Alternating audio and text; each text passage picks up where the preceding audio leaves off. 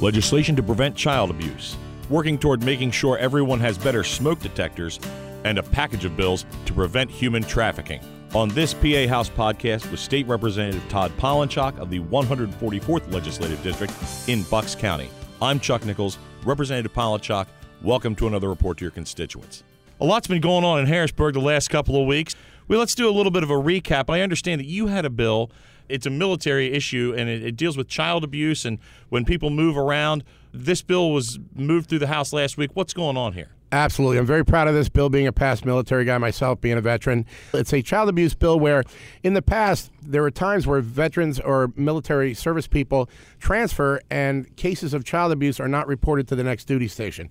So, what this does is it requires reporting of the county advocacy program anywhere they go that if there's a case of child abuse, they have to ask if they're a veteran because there are services available that the VA has and the military has, as well as the county programs. And what it does is it makes sure that these children are not left behind and are not caught up in the fact that they're re-victimized. It, it allows uh, it allows reporting, which is the best part about this. And and the military's behind this. They like to police their own. We do. We like to. We do want to police our own. We don't uh, ever want a child to be victimized. It's something that the military has 100% got behind with this, and I'm very proud of that fact. And then we're on to what's going on this week. Now, a really difficult topic this week with a a big turnout going on, some legislation moving through the House today, and that is dealing with human trafficking, a really sensitive issue, not a really pleasant one to talk about, kind of hides in the shadows. Talk to us about what's going on here and, and uh, the legislation that's moving in the House today. I'll be glad to do that. There's actually seven bills. You can't see it because it's a podcast, but I'm wearing my blue, which is supporting the uh,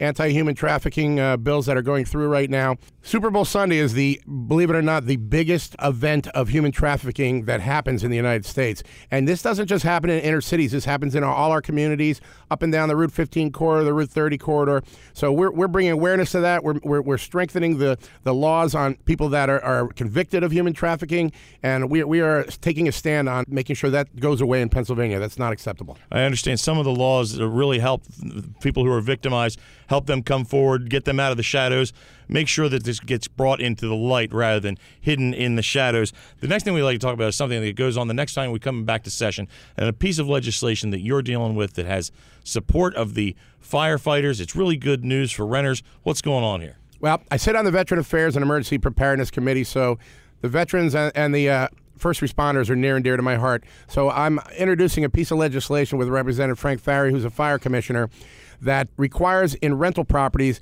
a mandatory 10 year battery, fire resistant, tamper resistant smoke detector so that our renters are protected, our firefighters are protected. Obviously, uh, you know, in, in, in, rental properties, a lot of times people take the batteries out, and what happens is you, you have people dying for that reason. This is just going to strengthen those rules and strengthen those laws. Most are going to 10 year batteries anyway. This mandates it in rental properties, and it's going to keep our citizens in Pennsylvania safe. And we've got everyone behind us. It, I don't think I will find anyone who's going to be against uh, saving lives in Pennsylvania. So we expect some unanimous support. I do actually. I'm, I'm going to go on a limb and say that I probably get pretty much unanimous support on this one in February. Representative Polinchock, thank you for coming in and talking with us. And come in next time. We have a session week, and we'll talk to you for another PA House podcast. Thank you so much for having me.